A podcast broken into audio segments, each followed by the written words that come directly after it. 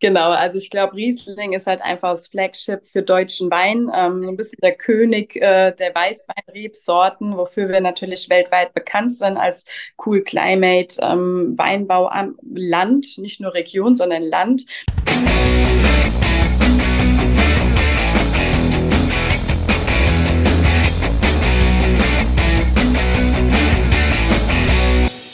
Los geht's mit der 58. Ausgabe vom VM-Podcast daheim in Rheinhessen. Ihr habt sie schon kurz im Intro gehört, jetzt ist sie hier im Live. Hallo und herzlich willkommen im Podcast Sabrina Becker. Ja, hallo auch von meiner Seite. Ja, Sabrina, vielen Dank, dass du die Zeit dafür gefunden hast. Ähm, ich glaube, für euch Winzer und Landwirte gerade durchaus turbulente Zeiten. Ähm, war viel los, auch so in der medialen Berichterstattung der letzten Wochen und Monate. Ich möchte mal, ähm, es soll ein charmantes Gespräch werden, aber ein, zwei Fragen, die vielleicht ein bisschen schwieriger werden, gleich zum Start. Die erste Frage, die mich interessieren würde, warst du denn auch bei den Protesten der Landwirte mit dabei? Wenn ja, warum? Und wenn du nicht dabei warst, wenn ja, warum nicht?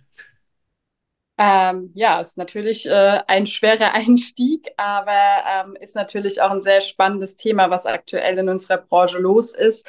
Ich äh, war tatsächlich auch ähm, einmal mit ähm, zum Demonstrieren. Das war in der großen Demonstrationswoche an dem Montag. Ähm, haben wir vorab ja morgens von sechs bis sieben Uhr äh, die Autobahnauffahrten hier rundherum einmal blockiert und sind danach auch mal über die Autobahn äh, bis nach Mainz gefahren, was natürlich ganz spannend ist. Ist ja kein Alltagsgeschäft beim Schlepper. Ansonsten ähm, ist natürlich äh, mein Papa sehr oft dabei gewesen. Ich glaube, der war jetzt tatsächlich schon viermal mit unterwegs. Wir müssen uns dahingehend natürlich einfach aufteilen, weil ähm, ja halt eben auch der Betrieb weiterlaufen muss.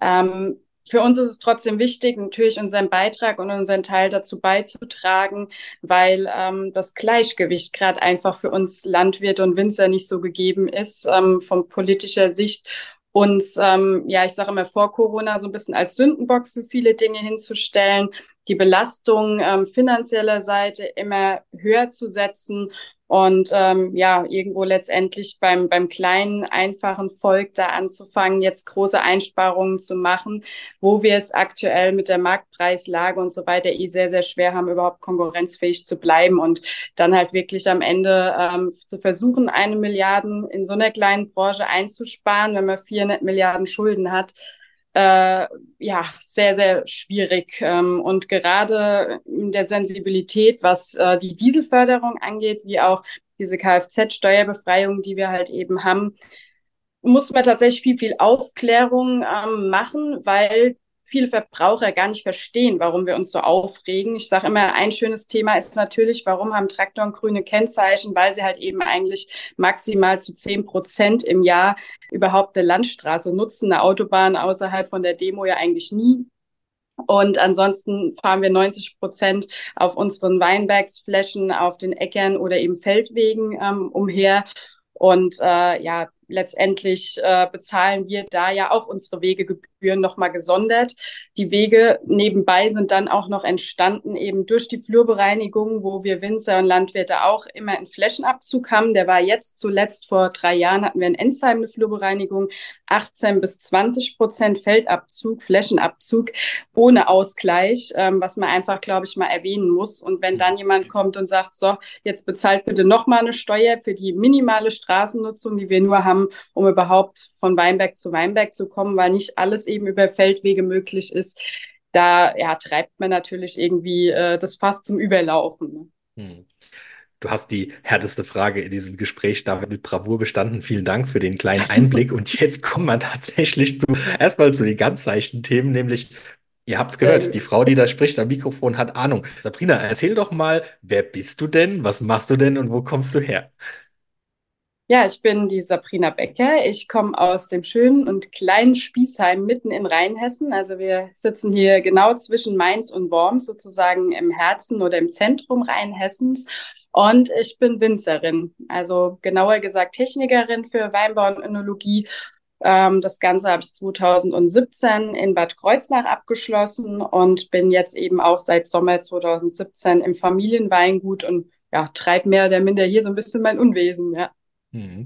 Ja, man kann ja auch äh, in den sozialen Medien unterwegs ist ähm, und so und um das Thema Wein sich mit befasst hier in Rheinhessen, dann dürfte der ein oder andere auch schon mal über dich und dein Gesicht und euer Weingut gestoßen sein. Du bist äh, sehr aktiv, auch unter anderem bei der Plattform LinkedIn, was auch, finde ich, ganz, ganz spannend ist. Da würde ich gern später auch mal drauf zu sprechen kommen. Ähm, bevor wir jetzt aber so in die, in die Einzelthemen gehen, ähm, würde ich gerne mal so ein bisschen durch deine, deine Vita und deine Lebensgeschichte gehen. Du hast ja gerade schon so ein bisschen bisschen angedeutet, es ist ein Familienunternehmen. In der wievielten Generation macht ihr das Ganze und wie bist du auch zu der geworden, die du heute bist? Stichwort ähm, Thema Weinmajestäten zum Beispiel. Kannst du uns mal so ein bisschen durch dein, dein, deine jungen Jahre, äh, noch jüngeren Jahre führen, äh, dass wir einfach so ein bisschen äh, dich noch äh, näher kennenlernen? Äh, ja, gerne. Ähm, ja, in wie viel, in wie viel der Generation tatsächlich unser Weingut ist, das ist immer die Frage, die mir ganz oft gestellt wird. Mein Papa hat äh, vor kurzem mal äh, in der 17. Generation in den Raum geworfen, aber tatsächlich wissen wir es gar nicht genau. Es ist nirgendwo niedergeschrieben, ähm, aber meine Mutter wie auch mein Vater stammen beide aus Weinbaubetrieben und ich sage immer ganz plump, früher gab es auf dem Land ja gar nichts anderes. Ne? In den Dörfern, es gab Weinbau, es gab Landwirtschaft, ähm, zum Teil halt noch Viehhaltung Haltung. Und daraus sind unsere heutigen äh, Betriebe entstanden und es wurde eben von Generation zu Generation weitergegeben. Und ähm, wir wissen nicht, dass irgendwann äh, rückblickend in der Vergangenheit jemand unserer Familie was anderes gemacht hätte, wie eben im Weinbau und der Landwirtschaft gearbeitet. Und äh, ja, so mit Wurzeln mir quasi ja schon so ein bisschen in die Wiege gelegt, ähm, was ich heute auch mache. Wobei ich sagen muss, ich war schon als Kind immer eher so der kleine Rebell und ich wollte nie das machen, was irgendjemand von mir erwartet hat. Und ja, so äh, konnte ich mich eigentlich auch nie so durchringen, dann tatsächlich auf ersten Wege auch Winzerin zu werden. Ich habe da mit 16 ähm, eine klassische Ausbildung im kaufmännischen Bereich gemacht, weil ich dachte, da kann man nichts falsch machen. Ähm, habe in der Weinkellerei Trautwein somit so ein bisschen branchennah ähm, Bürokauffrau gelernt, habe dort im Anschluss auch noch zwei Jahre in der Weinbuchhaltung im Einkauf gearbeitet und habe äh, dann aber relativ schnell für mich gemerkt, dass mir das Ganze zu monoton ist. Dass ähm, ja, ich halt eben immer noch dieser kleine Rebell bin, der herausfordert, äh, Herausforderungen braucht oder herausgefordert werden will und ähm, ich doch einen Tick mehr Risiko, körperlichen Anspruch in der Arbeit auch brauche. Und ähm, ja, damals äh, hatte mein Papa dann auch den zweiten Bandscheibenvorfall und es hieß so ein bisschen, wie schaut's aus, ähm, wenn jetzt keine, ähm, ich habe noch eine ältere Schwester, die auch schon aus dem Haus war, Interesse am Weinbaubetrieb hat, dann müssen wir langsam anfangen, doch ein bisschen runterzufahren. Ja, und irgendwo kam dann so einiges zusammen und dann habe ich mich doch durchgerungen, ähm, eben auf zweiten Bildungsweg in die Winzerausbildung zu gehen, was auch bis heute die richtige Entscheidung war. Ähm, und ja, eigentlich ist die Liebe für den Wein, für das, was wir hier tun, dann Jahr für Jahr gewachsen. Ähm, also ich habe dann eben 2012 äh, mit der Winzerlehre begonnen, habe dann auch Einblicke in andere Betriebe gehabt, habe dann ähm, damals das Amt der Verbandsgemeinde Weinkönigin übernommen. Das war zu dem Zeitpunkt, als hier in Spießheim dann eben auch das VW-Weinfest war, also Verbandsgemeinde Wörstadt. Und ähm, ja, damals äh, kam dann natürlich der nächste Schritt auch auf, äh, mich zur Wahl zur rheinhessischen Weinkönigin zu stellen.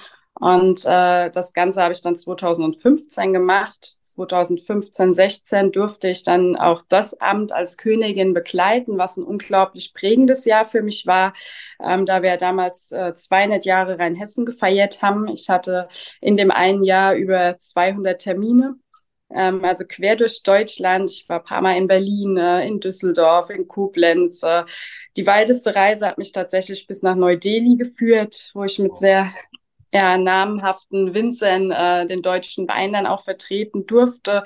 Und ja, ganz klar hat mich natürlich das auch ähm, ein Stück weit zu dem gemacht, was ich heute bin. Ähm, alles ist eine Entwicklung im Leben und jede Erfahrung prägt einen natürlich. Ähm, und ich wollte es nicht missen. Und äh, ja, parallel äh, zur Weinkönigin habe ich dann eben den Wirtschafter für Weinbau und Önologie in Oppenheim gemacht, mhm. habe eben das Weinmajestätenamt äh, dann in meinem Praxisjahr ähm, verfolgt und danach kam ähm, noch ein Jahr die Technikerschule in Bad Kreuznach. ja, also das mal zu kurz und knapp, äh, so kurz ich mich hier halten konnte, äh, zu dem, was hinter mir liegt. Und wie gesagt, jetzt seit 2017 bin ich quasi hier ähm, Betriebsleiterin, ähm, auch ein bisschen, sage ich immer, Mädchen für alles, weil ähm, das finde ich auch das Schöne an unserem Beruf, eben dieser Mix zwischen Außenbetrieb, Kellerwirtschaft, Büro, Marketing, ähm, ja, und was halt heute alles so für Herausforderungen äh, vor uns stehen. Mhm. Du sprichst da gerade einen ganz, ganz spannenden Punkt an, ähm, die, diese Mixtur. Ich glaube, am Ende des Tages hat deine Vita auch alle Teilbereiche irgendwie ein bisschen bedient. Ne? Das Buchhalterische und das Wirtschaftliche über den klassischen Ausbildungsbereich, das Handwerkliche über die Ausbildung, aber mit Sicherheit auch über die Erfahrungen, die du über die, die Jahre äh, an der Seite deiner Eltern machen konntest und zudem dieses Thema Weinmajestät, wo es eben auch um das Thema Vermarkten geht. Ähm, man muss es ja heute ganzheitlich sehen, egal was man, was man am Ende des Tages an den Mann bringt. Diese Kompetenzen sind irgendwo äh, beim Endkunden immer gefragt. Und ähm, wie siehst du denn heute so das Thema Wein? Ähm, wo, wo steht denn der Wein gerade so in, in, in Deutschland, aber auch in Europa, in in USA? Ist in Deutschland ist es ein Kulturgut? Ähm, wo ist der, wo ist der Wein in der Wahrnehmung der Konsumenten, deiner Meinung nach? Ist es noch so wie früher, so das klassische, äh, jeder trinkt nur Wein oder merkt ihr auch irgendwie, dass sich durch Spirituosen noch was verändert? Ist es ein rein deutscher Markt oder ist es mittlerweile ein total internationaler Markt? Was zum Beispiel macht die Marke Rheinhessen aus? Ich habe, glaube ich, sogar vor ein paar Jahren im Airport in, in oh, Südafrika oder so einen Rheinhessen-Wein stehen sehen. Ähm, ich würde sagen, irgendwie der Markt ist eigentlich ständig im Wandel, ebenso wie die Weinbranche, was natürlich absolut wichtig ist. Äh, wir müssen einfach schauen, dass wir am Ball bleiben, dass wir uns den stetig verändernden Bedingungen irgendwie anpassen, dass wir uns unterschiedlichen Märkten anpassen. Ähm, ich sage mal, früher war schon der klassische Weintrinker ja ein bisschen was älter und ähm, ja, so, man hat ja immer ein bisschen von diesem, der hatte dieses Bild im, im Kaminzimmer mit einer Zigarre, mit einem Glas Wein in der Hand ähm, von einem älteren Herrn im Kopf. So ist es ja heute überhaupt nicht mehr. Wir haben es geschafft, dass unglaublich viele junge Leute Spaß am Weintrinken haben. Wein ist für viele junge Leute, wie auch für mich, ähm, im, im Erscheinungsbild so ein bisschen Lifestyle geworden, mhm. ähm, wo wir, glaube ich, ganz stolz drauf sein können, dass wir das auch geschafft haben. Und ähm, genauso das Image vom deutschen Wein ähm, wird stetig besser, eben weltweit.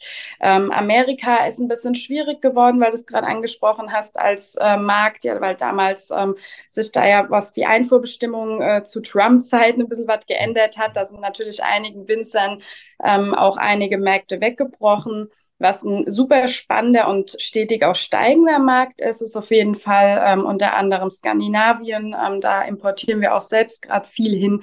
Da ist sehr großes Interesse am deutschen Wein. Ähm, aber ich denke auch, dass nach und nach in, in südlicheren Regionen ähm, es immer spannender wird, auch gerade deutsche Weißweine zu trinken, weil den Klimawandel merken wir natürlich alle. Und gerade in Spanien, Italien, wo es eben noch ein Tick wärmer ist.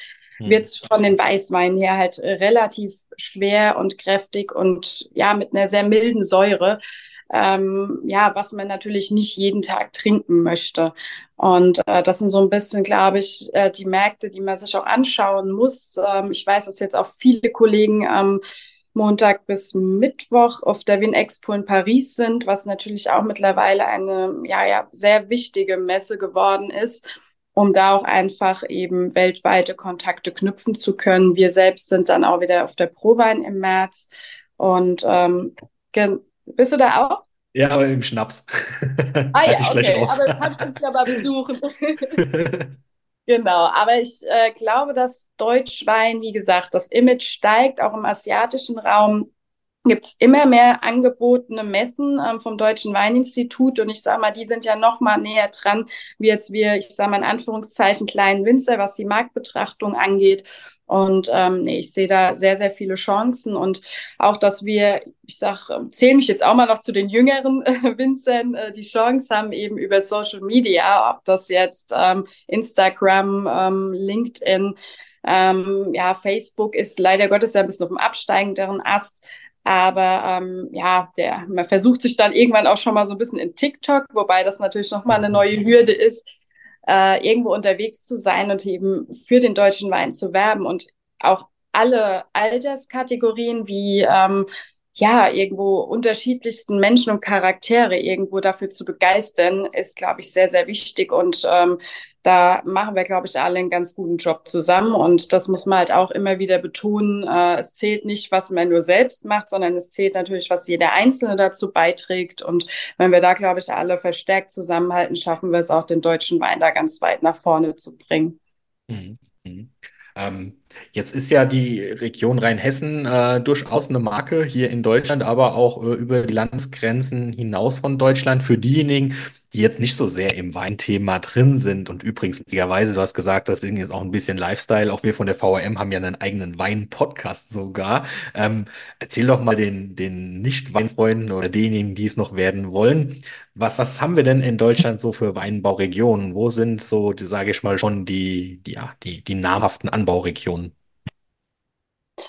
Oh, ich will eigentlich gar nicht sagen, dass eine namenhafter ist als die andere. Ich glaube, das wäre falsch. Äh, wir haben einfach unsere 13 Anbaugebiete, wo jeder für sich für was anderes steht. Äh, jeder natürlich klimatisch ein bisschen was anderes mit sich bringt. Ob wir jetzt wirklich weiter in den Osten gehen, Sachsen, Saale, Unstrut, ist halt wesentlich kühler. Die haben die Möglichkeit, eben andere Rebsorten anzubauen, wie jetzt zum Beispiel im, im südlicheren Bereich Baden, die ja auch ähm, als eine der einzigsten äh, oder die einzigste äh, oder das einzigste Anbaugebiet ist, was äh, ja auch eben in eine andere Zone fällt, ähm, weil es eben schon viel, viel wärmer ist. Mhm.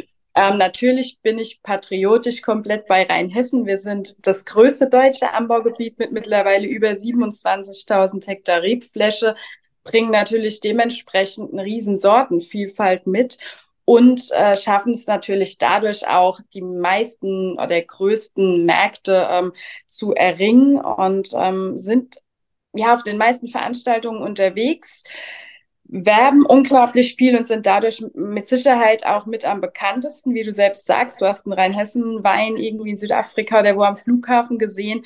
Das gibt uns natürlich mehr Möglichkeiten, wie jetzt im Vergleich einem kleinen Anbaugebiet wie zum Beispiel der A, die, ich glaube, rund 500 Hektar nur haben. Das ist ja hier zum Teil manchmal ein Betrieb. Ne? Mhm. Ähm, oder halt dann dazu kommt, dass sie halt eben den Schwerpunkt auf Rotwein gelegt haben. Ne? Und in Rheinhessen ist äh, ja Weißwein immer noch ein Schwerpunkt, aber trotzdem spielt auch der Rotwein eine große Rolle, womit wir natürlich viel, viel mehr ähm, ja, Geschmäcker nochmal abdecken können. Und wie gesagt, halt einfach durch die Menge, die zur Verfügung ist. Für manche kleine Winzer-Anbaugebiete macht es gar keinen Sinn, auf bestimmte Veranstaltungen zu gehen, weil sie wissen, äh, da ziehen wir zwei Großkunden an Land und dann können wir die irgendwie gar nicht das ganze Jahr beliefern. Ne? Und äh, deshalb ist natürlich Rheinhessen überall ähm, Deutschland wie auch zum Teil weltweit sehr, sehr stark vertreten. Aber für mich nochmal, ähm, letztendlich ist, ist jedes Anbaugebiet für sich sehr, sehr wichtig. Und ähm, ja, ich glaube, keins ist irgendwie von der deutschen Weinbaufläche wegzudenken. Und da freuen wir uns auch, dass jeder so ein bisschen seinen Stellenwert und seine eigenen Weine hervorbringt. Hm. Bleiben wir noch mal bei den Einsteigerfragen. Und wenn man einen Weinlaien fragen was kennst du für einen Wein, dann sagt er ein Rote und ein Weiße. So. Ja. Aber äh, wenn man dann auf eine Weinkarte guckt, sind dann da ja doch noch ein paar andere Ka oder andere Kategorien als Rotwein und Weißwein zu lesen. Stichwort Sauvignon, Riesling. Ähm, kannst du vielleicht da so ein bisschen, wahrscheinlich ist die Vielfalt so riesig, dass wir hier jetzt zwei Stunden darüber sprechen können, aber also einen groben Abriss drüber geben, was denn so die, die Kategorien, sag ich mal, des Weines sind und was auch so, ja, äh, mal so die gefragtesten Bereiche sind. Also ich glaube, so Riesling ist hier, hört man dann doch schon immer wieder hier in der Region, aber da lasse ich jetzt gerne mal die Expertin sprechen. genau, also ich glaube, Riesling ist halt einfach das Flagship für deutschen Wein, ähm, ein bisschen der König äh, der Weißweinrebsorten, wofür wir natürlich weltweit bekannt sind als Cool Climate ähm, Weinbau am Land, nicht nur Region, sondern Land. Ähm, Trotzdem merkt man natürlich, der Riesling hat es durch den Klimawandel immer ein bisschen schwerer. Ähm, er braucht eigentlich so dieses Cool Climate, wie ich schon gesagt habe. Ähm, viele kühle Nächte für seine klassische Aromenbildung ähm, und eben auch, damit diese knackige Säure eben erhalten wird, den ihn so typisch macht. Mittlerweile ähm, steht Deutschwein, glaube ich, auch sehr, sehr stark für Burgunder-Rebsorten, sprich Grauburgunder, Weißburgunder, Chardonnay oder auch im Rotweinbereich eben den Spätburgunder. Ähm, aber es gibt, äh, wie du eben auch schon erwähnt hast, auch sehr, sehr viele internationale Rebsorten, die halt eben, ja, ich sage immer, ähm, es ist nichts so schlecht, dass es natürlich nicht für irgendwas gut ist. Der Klimawandel macht uns allen zu schaffen, aber er bringt natürlich auch die Chance, heute ähm, Rebsorten wie Sauvignon Blanc, Merlot, Cabernet Sauvignon und so weiter ähm, auch hier anzupflanzen. Ähm, wir können mittlerweile unglaublich komplexe, ähm, breite Weine ausbauen, anbauen, ähm, mit ja zum Teil auch ja schon grenzwertigen Alkoholwerten, wie man sie eher aus äh, Süden vom, von Europa irgendwo kennt. Also es ist tatsächlich mittlerweile auch im Deutschweinbereich, wo man vielleicht früher gesagt hat, eher die leichteren Weine, ein bisschen die fruchtbetonten Weine, klassisch Riesling, ist eigentlich mittlerweile in Deutschland alles zu haben. Und gleichzeitig haben natürlich noch einige Anbaugebiete, ähm, Jetzt zum Beispiel die Mosel, ihren neben dem Riesling, ihren Elbling oder in Baden gibt's noch den Gutedel, die jetzt wahrscheinlich unter den nicht ganz so weinaffinen Leuten auch nicht so bekannt sind. Aber es gibt eben auch noch diese klassischen Rebsorten der Region, die ähm, ja dort eben auch noch eine gewisse Rolle spielen.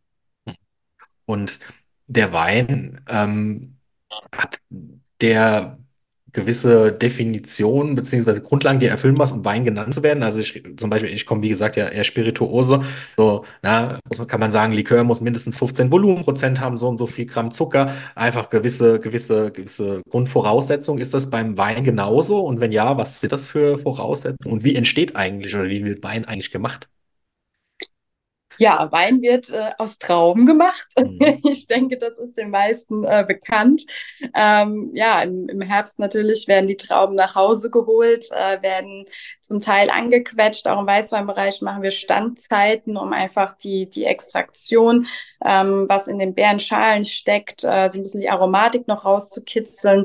Dann kommt das Ganze auf eine große Presse, äh, sage ich einfach mal, die dann eben den Saft auspresst und ähm, ja, danach wird's vorgeklärt. Wir machen das ganz banal. Ähm, wir nutzen quasi die Schwerkraft, also die groben Trubteilchen setzen sich am Boden ab und der saubere Saft wird dann eben ähm, von diesen groben Trubteilchen runtergezogen und danach bringen wir das Ganze eigentlich schon in eine Gärung. Und was brauchen wir natürlich für eine Gärung, für eine alkoholische Gärung? Das ist in dem Fall Zucker. Und der Zucker muss halt eben natürlich in den Trauben stimmen. Das heißt, wir können nicht einfach, wenn die Trauben jetzt im August grün am Stock hängen, ernten, sondern wir müssen natürlich warten, bis ein gewisser Zuckergehalt erreicht wurde. Im Qualitätsweinsegment sprechen wir da von mindestens 68 Grad Öxle. Das ist der messbare Zucker in den Trauben, damit wir später auch wirklich sagen dürfen, es ist ein Qualitätswein. Wenn es drunter ist, dann geht's äh, eben in diese Richtung Landwein. Und ähm, ja, wir wollen natürlich alle einen Qualitätswein auf die Flasche bringen. Das heißt, 68 Grad brauchen wir alleine auch schon, damit man sagen kann, das Lesegut war reif. Besser ist natürlich mehr, wobei ich ja auch eben gesagt habe, mehr ist gar nicht mehr so das Thema, weil wir ja eher wirklich zu heiße Sommer mittlerweile haben und die Reife sehr, sehr schnell vorangeht. Wir haben jetzt zum Beispiel dieses Jahr ähm, Auslesen nach Hause geholt mit knapp 120 Grad Öxle. Ähm, Genau, und wir streben schon an, dass wir mindestens unsere Basisweine so um die 80 Grad Öxle haben, weil wir einfach wollen, dass sie halt eben auch reif sind, dass der Wein später dadurch, durch diese Reife, ist ganz wichtig, eben auch haltbar ist.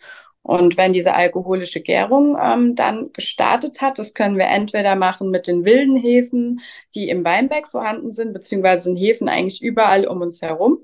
Das ist eben immer ein bisschen risikobehafteter, weil wir es halt selbst nicht in der Hand haben, wann dann die Gärung einsetzt und nicht wissen, was für Hefen dann eben im Wein agieren oder im Saft noch. Oder wir können eben Reinzuchthäfen im Fachgeschäft kaufen, damit wir eben die Gärung so ein bisschen gesteuerter noch angehen. Und da muss jeder Winzer halt selbst entscheiden, in welcher Kategorie er mit was arbeitet.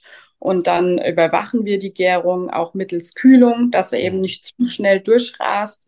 Ähm, schauen dann eben, dass die Temperatur so bei, wir vergären es meistens so bei rund 19, 20 Grad, ähm, einfach um die Aromen auch zu schonen.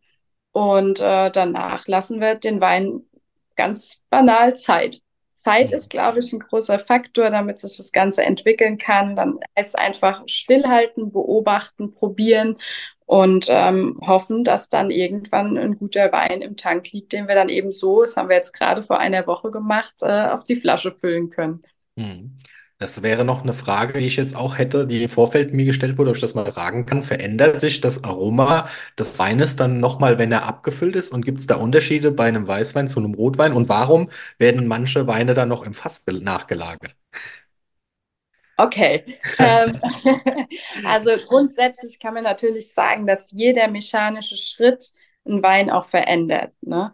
Deshalb versuchen wir natürlich zum Teil so schonend, wie es irgendwie geht, ähm, zu arbeiten, möglichst wenig ähm, mechanische Arbeitsschritte, das heißt auch Pumpen und so weiter, während der Wein noch kein Wein ist, sondern Mhm. Most, Saft Mhm. ist, ist alles relativ unproblematisch anzusehen. Da macht es wenig, ähm, auch mal einmal vielleicht mehr zu pumpen oder dass ein bisschen mehr Luft an das Ganze kommt.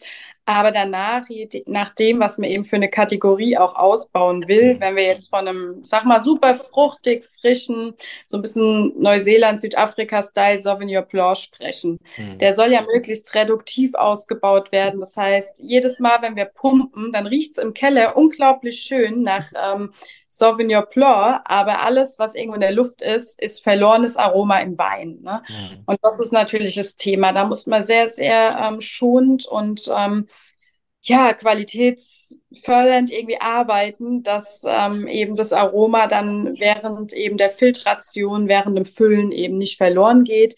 Das war jetzt letzte Woche sehr dankbar, weil ähm, die Temperatur sehr niedrig war. Das heißt, da hat man eigentlich keine Oxidation. Man spricht immer davon, dass so bei ja, circa 12 Grad schon so ein bisschen die Oxidation, die äh, schnellere Reife somit beim Mhm. Wein ähm, voranschreitet.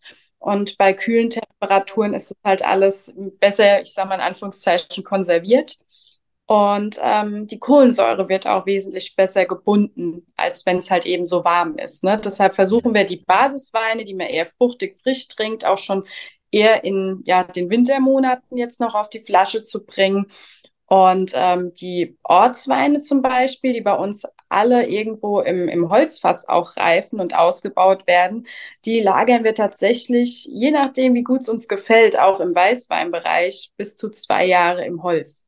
Also da ähm, geben wir noch mehr Zeit. Da wollen wir einfach, dass sich das Ganze entwickelt. Und da der Wein von Anfang an, also wir vergären das Ganze auch schon spontan im Holz, immer so einen minimalen Sauerstoffaustausch hat, passiert dann auch später in der Füllung umso weniger, weil er es einfach gewohnt ist, immer diesen Sauerstoff ähm, zu haben und damit zu arbeiten und sich zu entwickeln. Grundsätzlich ist es natürlich auch so, dass Rotwein da auch ein bisschen unempfindlicher ist. Also Rotwein, dem tut's tatsächlich auch manchmal ganz gut, wenn er ein bisschen Luft bekommt. Da kann er sich besser öffnen. Man kennt das ja auch ähm, ganz oft vom Dekantieren, ne, dass man den, eine Flasche Wein erstmal in eine große Glaskaraffe füllt, bevor man sie trinkt, ähm, damit einfach die Tannine auch schon so ein bisschen weicher werden. Ähm, also da gibt's oh, unzählige äh, Steps, glaube ich, die wir da jetzt beschreiben könnten, ähm, ja, wie sich das alles so entwickelt. Also wir müssen schon sehr bedacht und ordentlich arbeiten, um die Weinqualität von der Traube über das Fass, also über den Keller bis hin zur Flasche so zu erhalten, ne? Und Mhm. möglichst wenig eigentlich eingreifen. Das ist schon so das A und O. Nicht irgendwie tausendmal den Wein irgendwo ins nächste Fass umpumpen, wie es halt oft auch vielleicht eher so in diesen Großkellereien passiert, ne? Und immer Vollgas die Pumpe zu stellen. Also es war auch eins, was mir mein Kellerwirtschaftslehrer immer mit auf den Weg gegeben hat, stellt die Pumpe so schnell, dass es gerade so der, der Fluss im Schlauch ist, wenn ihr so nebendran spazieren würdet. Ne? Und das hat man dann immer im Kopf, ne? dass man dann irgendwo so ein bisschen äh, drauf achtet. Ja. Ja, spann spannender Einblick. Und ähm, jetzt nehmen wir mal an, der gute Wein ist in die Flasche gekommen. Bleiben wir mal bei so einem schönen, schönen Weißwein. Jetzt habe ich mal eine Frage mit einer Beobachtung, die ich auch immer wieder, zumindest regional mache, besonders wenn ich in die Nachbarschaft Pfalz gehe. Ganz platte Frage an dich. Lacht da das Herz, weil es lifestyleig ist, oder weint da dein Winzerherz, wenn man da ein großes Glas nimmt und in den Wein noch schön mit Sprudelwasser zur Scholle mischt? Also ich glaube, die Pfälzer sind da halt ähnlich wie die Rheinhessen. Also bei uns gibt es ja eben auch die klassische Schorle, ähm, nur in der Mainzer Stange, also im 04er äh, Schorle Glas. Deshalb ähm, sehe ich das natürlich ebenso wie die Pfälzer komplett unproblematisch. Wir haben ja eben einfach das Liter-Weinsortiment, was da dafür äh, da ist. Und ähm, eine Schorle macht halt eben manchmal auch einfach Spaß, weil es unkompliziert ist, weil natürlich der Alkoholgehalt dadurch auch ein bisschen niedriger ist und ähm, ja, man hat, trinkt dann eben halt zur Abwechslung auch mal ein bisschen Wasser mit, was wir Winzer wahrscheinlich viel zu selten machen.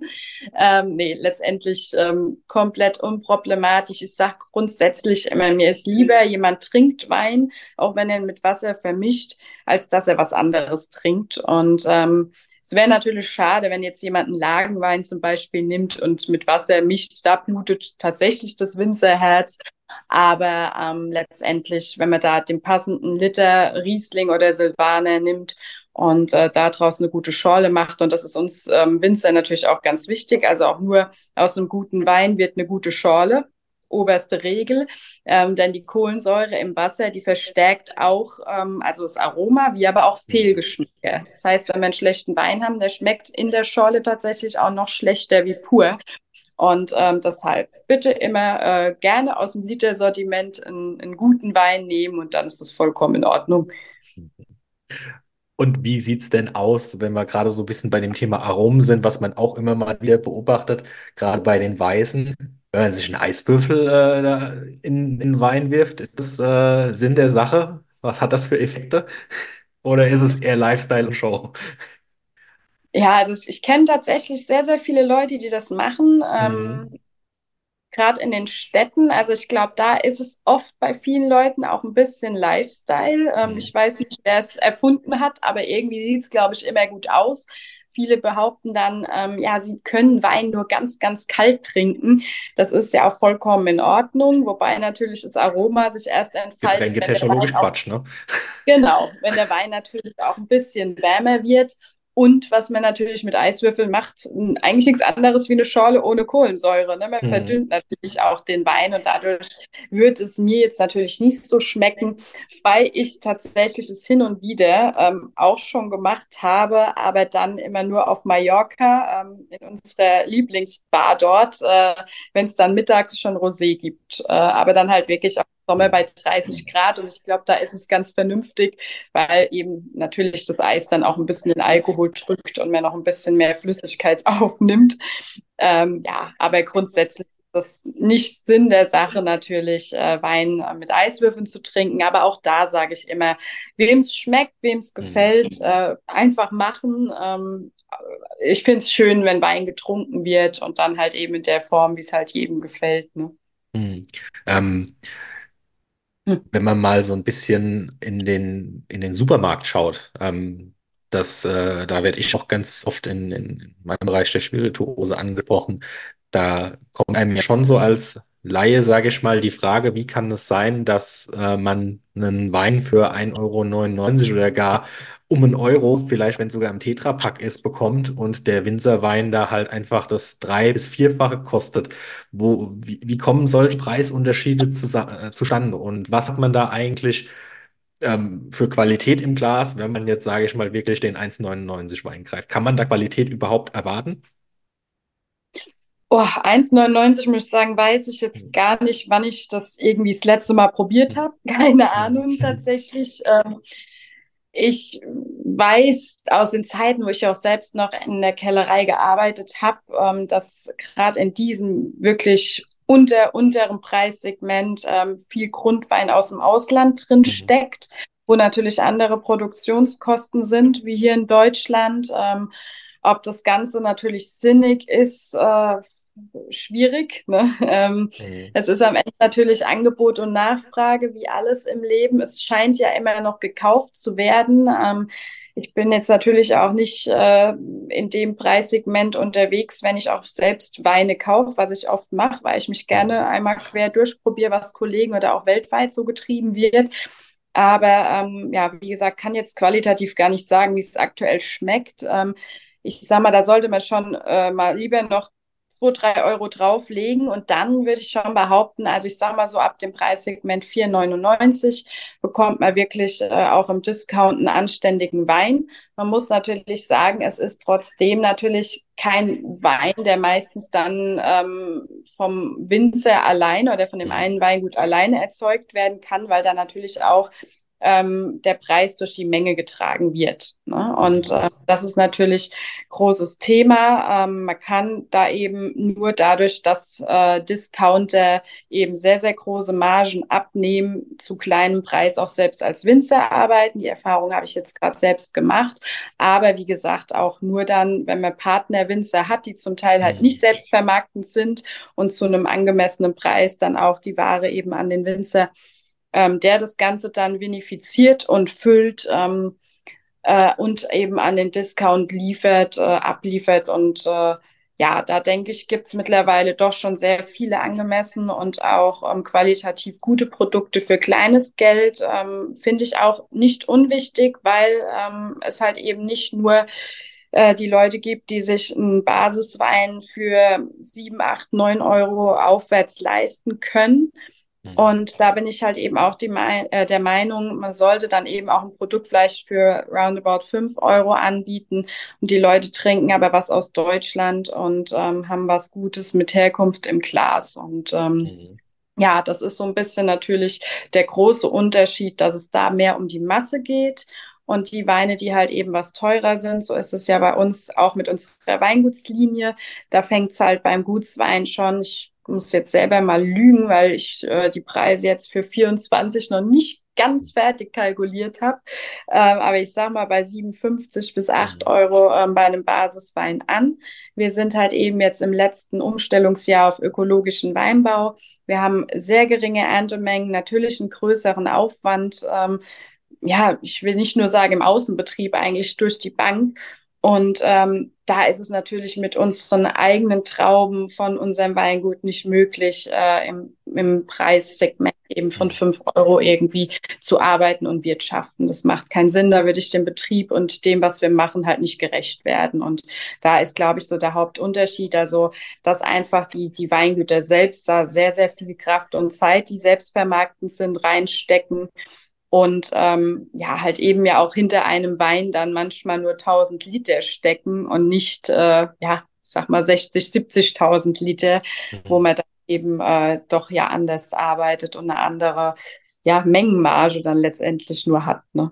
Mhm. mhm. Ähm, viel, viel und starke Meinung. Dafür auch sehr dankbar, dass du da so offen und, und meinungsstark dich hier im Podcast präsentierst. Ich hätte noch eine Frage, wo ich mal gerne deine Meinung hören würde. Ähm, wenn ich nicht ganz falsch informiert bin, hat sich auch, was das Thema Etiketten angeht, in der Weinbranche jüngst einiges getan. Nämlich der Wein war lange Zeit, ähm, oder Winzer waren lange Zeit nicht dazu verpflichtet, die äh, Inhaltsstoffe beziehungsweise die Nährwerttabelle anzugeben. Das wurde jetzt über die EU geändert. Ist das korrekt? Und wenn ja, ist das für dich Sache, wo du sagst, für einen Verbraucher cool? Ist das äh, Sache, wo du sagst, ah, hätte ich mir eigentlich sparen können? War es vielleicht auch wirtschaftlich ein Problem? Weil ich meine, Etiketten sind ja dann auch anders zu kreieren. Erzähl doch mal ein bisschen was zu dem Thema. Ja, das war ein Thema, was uns jetzt gerade Ende letzten Jahres stark beschäftigt hat. Äh, ich glaube, Deadline war ja irgendwie, oh, schlag mich tot, 14. Dezember oder so. Ich habe mhm. vorher dann auch noch mal ein Online-Seminar belegt, um mich selbst noch mal auf den neuesten Stand zu bringen. Letztendlich ist es ja jetzt äh, mit dem Jahrgang 23 noch keine Pflicht. Das ist aktuell ja noch ein bisschen freiwillig, deshalb habe ich es bisher auch nur für einen Wein tatsächlich gemacht. Mhm. Thema ist natürlich, also ich habe es in der Technikerschule einmal selbst gelernt, auch äh, Kilokalorien, Kilojoule und so zu errechnen, aber das wäre mir jetzt der Aufwand nicht wert, mich da wieder reinzudenken. Es sind halt zum einen auf jeden Fall wieder Mehrkosten, die eben für einen Winzer auch einfach entstehen. Ähm, wir müssen das natürlich analytisch machen lassen, dass wir das bei jedem Wein prüfen lassen. Ähm, gut, wir haben einen Vorteil bei uns im Betrieb, dass wir sowieso möglichst wenig oder fast gar nichts dem Wein hinzufügen, weil wir müssen natürlich auch alle Zusatzstoffe auflisten, aber da passiert natürlich im Wein recht wenig. Und äh, hinzu kommt natürlich, dass man wieder eine neue Software braucht, die diesen äh, QR-Code, was ja jetzt erlaubt ist, ähm, worüber man es dann ja darstellen darf, ähm, zu generieren. Ähm, ja, die kostet natürlich pro Jahr dann auch wieder Geld. Ne? Also es ist natürlich wieder ein bürokratischer Mehraufwand für uns. Es ist ein zusätzlicher Kostenfaktor.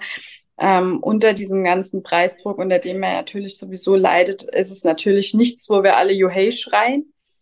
Ähm, ja, ob es den Verbraucher wirklich interessiert, ich weiß es nicht. Also ich habe mir immer gesagt, in der Schule, als wir es selber halt gelernt haben zu errechnen, ich will eigentlich nicht wissen, wie viel Kilokalorien das Glas Wein hat, was ich trinke. Es reicht schon, wenn man auf die Schokolade guckt und sieht es. Ne? Ähm, schauen wir einfach mal. Ne? Es ist halt jetzt mal so, dass ähm, das halt eben EU-Recht ist und ähm, es draufkommen soll wie viele Leute, das würde mich tatsächlich interessieren oder es wäre mal vielleicht auch ein interessantes Projekt für Geisenheim oder andere, ähm, einfach mal zu schauen, wie oft tatsächlich so ein QR-Code ähm, dann auch aufgemacht wird und reingeschaut wird, ähm, ob da wirklich der, der Nutzen zum Aufwand und zu den Kosten überhaupt gegeben ist. Ja, äh, mit dem QR-Code das Ganze zu lösen auf dem Etikett geht zum Glück. So eine komplette Nährwerttabelle wäre tatsächlich, ich glaube, bei den meisten unmöglich, weil wir haben halt einfach diese ganzen ähm, obligatorischen Angaben, die eben schon auf dem Etikett ähm, erscheinen müssen. Letztendlich fehlt aber beim Etikett auch die Optik. Und ähm, ja, da ist es dann schon sehr, sehr schwerer Spagat, alles drauf zu hauen und dass es trotzdem irgendwie noch gut aussieht. Aber also wir haben ja bei unserem Weingutslabel äh, haben wir eine Banderole und da verschwindet dann alles so ein bisschen auch auf der Rückseite natürlich. Und ähm, ja, wie gesagt, QR-Code. Ich äh, muss mal schauen, wo wir den jetzt noch platzieren, weil den einzigen, den ich jetzt gemacht habe, war für eine Sonderlinie bisher, mhm. die ein einzelnes Rückenetikett hatte wir müssen noch ein bisschen rumexperimentieren. Da haben wir unsere Designer an der Hand zum Glück, äh, die uns da unterstützen, weil das ist halt genau das Thema, dass du letztendlich nicht nur irgendwie Weinmaker bist, sondern auf so vielen Baustellen gleichzeitig tanzt und auch alleine ähm, dich immer, was die Informationen angeht. Du musst dich natürlich informieren, damit du ja allem gerecht wirst und nicht gegen irgendwas verstößt. Aber das fesselt uns natürlich gefühlt eigentlich schon die halbe Woche im Moment an den Schreibtisch. Und das ist, ja, gar nicht so einfach. Aber ja, es ist wie immer alles, ich sage immer, man darf sich natürlich von nichts sperren, es ist alles irgendwie umzusetzen, aber es gibt natürlich schönere Themen ähm, im Winzerberuf äh, als jetzt sowas. Ne? Hm. Ähm, hast gerade gesagt, du verbringst natürlich auch zwangsläufig einige Zeit am Schreibtisch und ich hatte es im, im Intro schon ein bisschen angedeutet. Du bist auch sehr aktiv ähm, in diversen Social Media Kanälen und unter anderem fand ich es einfach total spannend und deswegen würde ich den jetzt gerne mal rausheben, das Thema LinkedIn. Also das ist ja, sage ich mal, für diejenigen, die jetzt LinkedIn tatsächlich nicht kennen, was glaube ich mehr sind, als man so selbst, wenn man als Nutzer da ist, das vermutet. Das ist so ein bisschen ein, ein Karriere- und Berufsnetzwerk. Ein bisschen kann man es vielleicht vergleichen mit dem Facebook für Business, äh, wo tatsächlich äh, sich Geschäftsleute und äh, alle miteinander vernetzen. Und ähm, ich beobachte das immer ganz interessiert, ähm, dass du eben nicht nur postest, hier äh, die neue äh, der neue Wein ist da, das neue Etikett ist da, sondern du nimmst dir da in deinen Postings extrem viel Zeit, ähm, über auch teilweise Sachen, die dich persönlich äh, betreffen, wo du drüber nachgedacht hast, die im Business-Kontext miteinander stehen, die auch auf einer Metaebene teilweise stattfinden und bloggst da schon fast. Also schreibst da sehr, sehr ausführliche Texte. Hm, wie kommt es dazu, dass du sagst, du nimmst dir diese Zeit bei all diesem Stress, so ausführlich in diesem Netzwerk aktiv zu sein? Ähm, ja, äh, tatsächlich LinkedIn für mich auch äh, ein Thema, was noch gar nicht so lange in meinem Kopf vorherrscht, muss ich sagen. Deshalb finde ich es jetzt spannend, tatsächlich auch das erste Mal, dass ich jetzt mit jemandem in einem Podcast darüber so spreche. Ich bin jetzt auch ein bisschen stolz gerade, dass die Wahrnehmung so positiv ist für das, was ich dort mache. Ich ähm, habe mich eigentlich sehr, sehr lange überwiegend ähm, auf Instagram fokussiert, was natürlich auch für mich noch eine sehr wichtige Plattform ist. Aber ähm, ja, irgendwann hat jemand gesagt, naja, man muss langsam eher Richtung TikTok, LinkedIn und Co. gehen. TikTok habe ich manchmal das Gefühl, bin ich äh, vielleicht nicht mehr die Generation für. Fühle ich mich manchmal so ein bisschen alt dazu. Ähm, aber LinkedIn habe ich mich direkt sehr, sehr wohl gefühlt. Und ähm, ja, ich sage immer, der Unterschied ist so, Instagram geht es mehr um ja, Bilder, Videos, da liest mhm. eigentlich keiner Großtexte. Also man mhm. kann eigentlich viel schwerer ähm, eine Message überbringen. Und das finde ich das Schöne bei der Plattform LinkedIn, dass da doch ähm, ja es mehr in die fachliche Richtung tatsächlich geht. Ähm, es ist für mich wirklich eine sehr, sehr hochwertige äh, Plattform mit unglaublich vielen ähm, Businessbereichen, die dort vertreten sind. Ich bin auch immer wieder überrascht, wenn dann irgendwie ähm, hier möchte sich vernetzen ähm, aus der in der Branche, die jetzt auch null mit Weinbau zu tun hat, aber die irgendwie auf einen aufmerksam geworden sind und das einfach auch spannend finden und super gut verfolgen. Und ähm, das sollte, glaube ich, das Ziel sein. Also Netzwerk ist, glaube ich, das Wichtigste in der heutigen Zeit, was wir alle, egal in welcher Branche, irgendwo uns aufbauen können und müssen und äh, ist halt einfach der große Teil auch der Vermarktung geworden.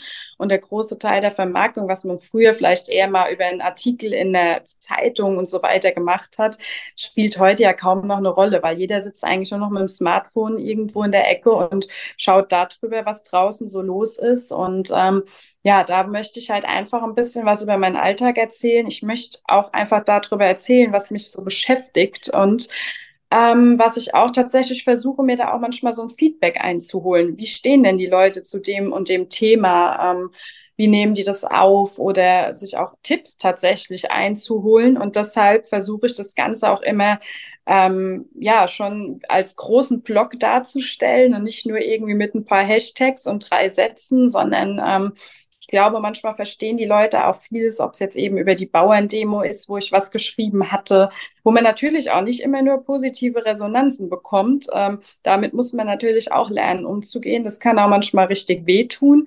Aber es ist auch, oder ich hatte jetzt, glaube ich, irgendwann einen Post drin, ähm, mit eben, ja, so ein bisschen ähm, Woman Boss, ne? also Female Boss, äh, das Thema, was ja auch noch eine große Rolle spielt. Und äh, da ist doch ganz schön, äh, mit wem er sich da vernetzt, mit wem er da, glaube ich, so ein bisschen seine Meinung teilt oder wer einem da vielleicht auch noch mal ähm, ein bisschen was mit auf den Weg gibt. Ähm, ich glaube, da ist noch ganz viel möglich, aber äh, wie du schon sagst, äh, Zeit im Büro. es ist natürlich auch sehr, sehr zeitaufwendig, das ganze Thema. Also so ein Post ist dann nicht so in zwei Minuten gemacht, weil man muss natürlich in sich gehen, man muss sich ganz, ganz tief überlegen, was will ich jetzt gerade eigentlich fragen, ähm, worauf will ich hinaus, ähm, was will ich vielleicht auch den Leuten ähm, über mich, über mein Business mit auf den Weg geben. Aber letztendlich ähm, profitiere ich da unglaublich als Person wie auch betrieblich davon. Mhm. Also ich kann dir sagen, wenn du mal keine Lust mehr auf Winzerin hast, äh, melde dich mal. Äh, agenturtechnisch ist das brillant, wenn ich so. Ich gucke da immer mit meinem Agenturauge drauf und wirklich so, was das Thema Personal Branding und so angeht, schon eine spannende Sache. War da so auf der anderen Seite ist auch so eine Überlegung, ob es nicht vielleicht doch auch sogar für dich Vertrieb ist, du, weil du natürlich nicht in der Riesenzielgruppe jetzt erstmal auf den ersten Moment agierst, aber am Ende des Tages natürlich in einer sehr hochwertigen Zielgruppe. Genau, ja, also Ja. das ist äh, natürlich auch ein Stück weit Vertrieb, ähm, Mhm. weil klar, es sind mit Sicherheit sehr, sehr viele weininteressierte Leute, Mhm. egal äh, wo die ganzen Leute jetzt berufs äh, beruflich unterwegs sind. Ähm, ja, die trinken mit Sicherheit gerne ein Glas Wein und auch darüber kriege ich viele Anfragen oder jetzt auch schon einige, die sich ähm, irgendwie für die Prowein angemeldet haben, Mhm. obwohl da noch nicht mal mein Post draußen ist. Ne? Also es ist schon ganz spannend, wie weit die Leute auch denken und wie groß das Interesse ist an uns, an unserem Betrieb, an unseren Mhm. Weinen und ähm, ja, Aufmerksamkeit äh, erzielen ist sehr, sehr wichtig und ähm, heute, glaube ich, ist auch sehr wichtig, ähm, eben, wie du schon sagst, die Person hinter einem Produkt. Ähm, Mhm. man will einfach nur irgendwie anonym eine Flasche Wein kaufen, sondern man will darüber mehr wissen. Und das ist so das, was wir mit dieser Transparenz dann auch zeigen wollen.